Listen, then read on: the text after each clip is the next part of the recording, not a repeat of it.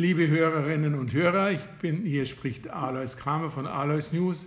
Ich bin heute mit Klaus Schneider und Conny Schneider, beziehungsweise Conny Schneider und Klaus Schneider im Vereinszentrum an der Lachener Straße in Diesen und wir sprechen heute über das, was den beiden besonders am Herzen liegt. Lieber Klaus, du hast im Vorgespräch schon gesagt, es geht um Bewegung. Genau, es geht uns als Verein darum, den Kindern, den Jugendlichen, auch Erwachsenen die Freude an der Bewegung zu vermitteln, sie nicht früh in eine Sportart zu drängen, sie nicht gerade oder nicht unbedingt in die angesagtesten Sportarten zu schicken, sondern erstmal Grundlagensportarten. Da zählen wir Kinderturnen, Turnen dazu, Tanzen, Leichtathletik vorrangig im Rahmen unserer Möglichkeiten. Und das wollen wir den Kindern anbieten zu machen, gern zu machen, oft zu machen, also nicht nur einmal die Woche. Wer will, soll es auch mehrmals die Woche machen können, weil Bewegung ist ja kein mache ich mal, lasse ich sein, mache ich ein andermal wieder Thema, sondern es ist wie Essen, Atmen und so weiter. Bewegung ist ein Lebensgrundbedürfnis. Für Kinder sowieso, für Erwachsene muss es bleiben, um gesund zu bleiben und Spaß zu haben am Leben. Man fühlt sich bewegt einfach besser und man bewegt auch mehr, wenn man sich bewegt. Das ist unser ja, Hauptvereinsziel. Und dafür hängen wir uns mit verschiedenen Aktionen und Möglichkeiten rein.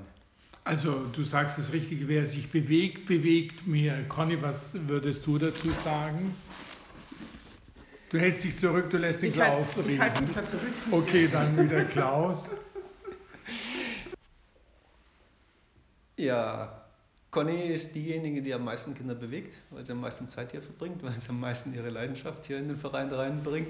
Nicht nur, weil sie die Chefin ist, sondern auch, weil sie die, hauptsächlich die Turnstunden abhaltende ist.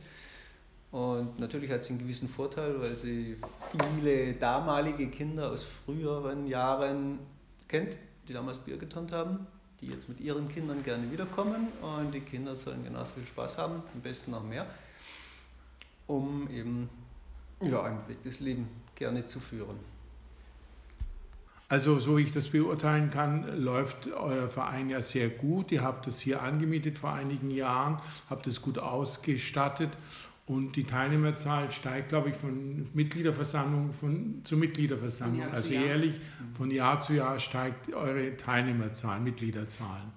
Genau, wir haben permanenten Mitgliederzuwachs. Wir haben die hier, das ist Turn- und Bewegungszentrum in der Lachner Straße, jetzt sechs Jahre in Betrieb. In den sechs Jahren sind wir jetzt auf momentan über 700 Mitglieder gewachsen. Davon sind natürlich nicht alle wirklich so aktiv, wie sie sein sollten in unseren Augen und hier bei uns, sondern es sind natürlich Familien dabei, wo Mama, Papa oder Oma nicht so viel tun oder halt nur als Familienmitglieder dabei sind. Aber letztendlich 700 Leute, die sich dem Verein irgendwie zugehörig fühlen, das ist schon eine ganze Menge. Wir hatten seinerzeit mal prognostiziert, dass vielleicht bei 500 unser Limit erreicht sein dürfte. Es läuft besser als gedacht in der Hinsicht.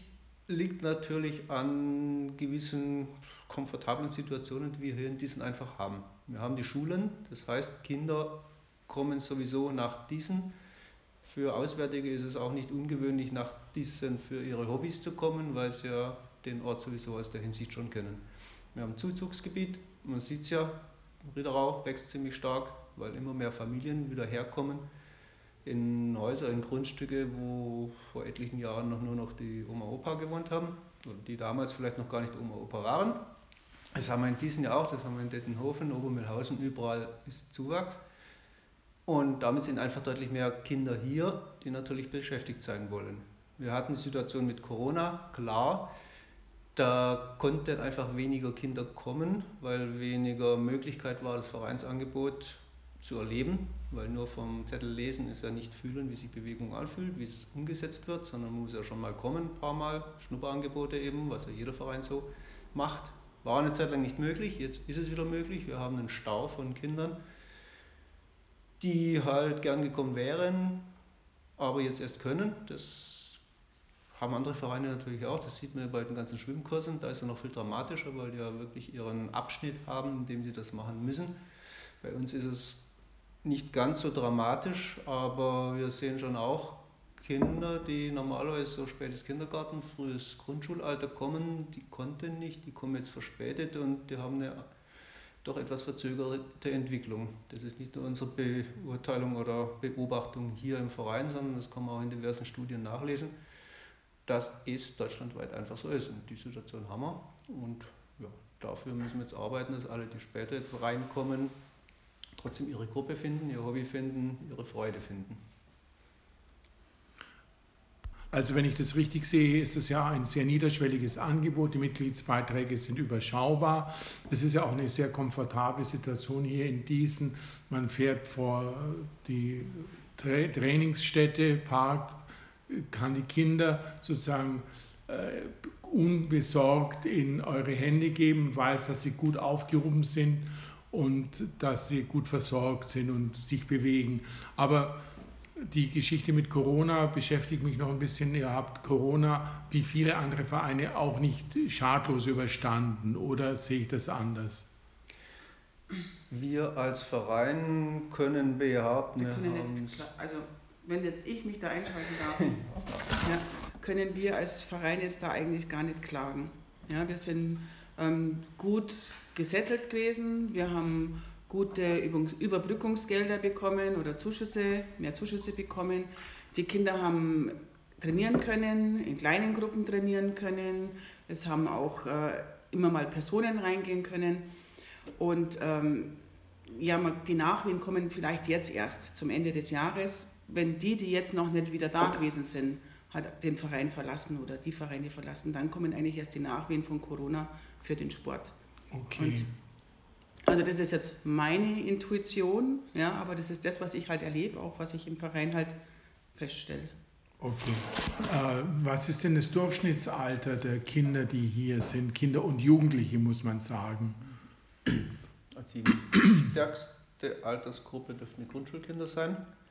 Also von sechs bis zehn von etwa. Sechs bis zehn so das Alter, daran anschließend wohl die vier bis fünfjährigen.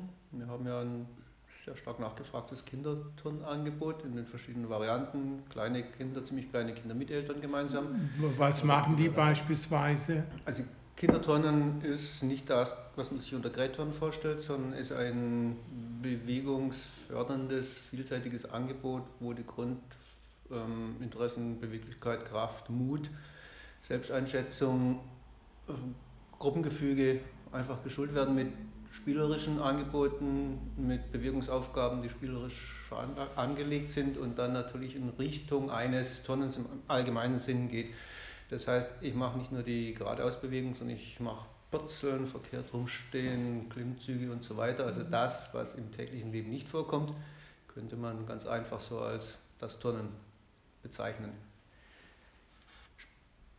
Also wie ihr sagt, Bewegung ist Leben und die Kinder lernen etwas anderes hier im Sport, insbesondere im Kinderturnen, als nur zu Hause die Treppe rauf und runter zu gehen. Sehe ich das richtig?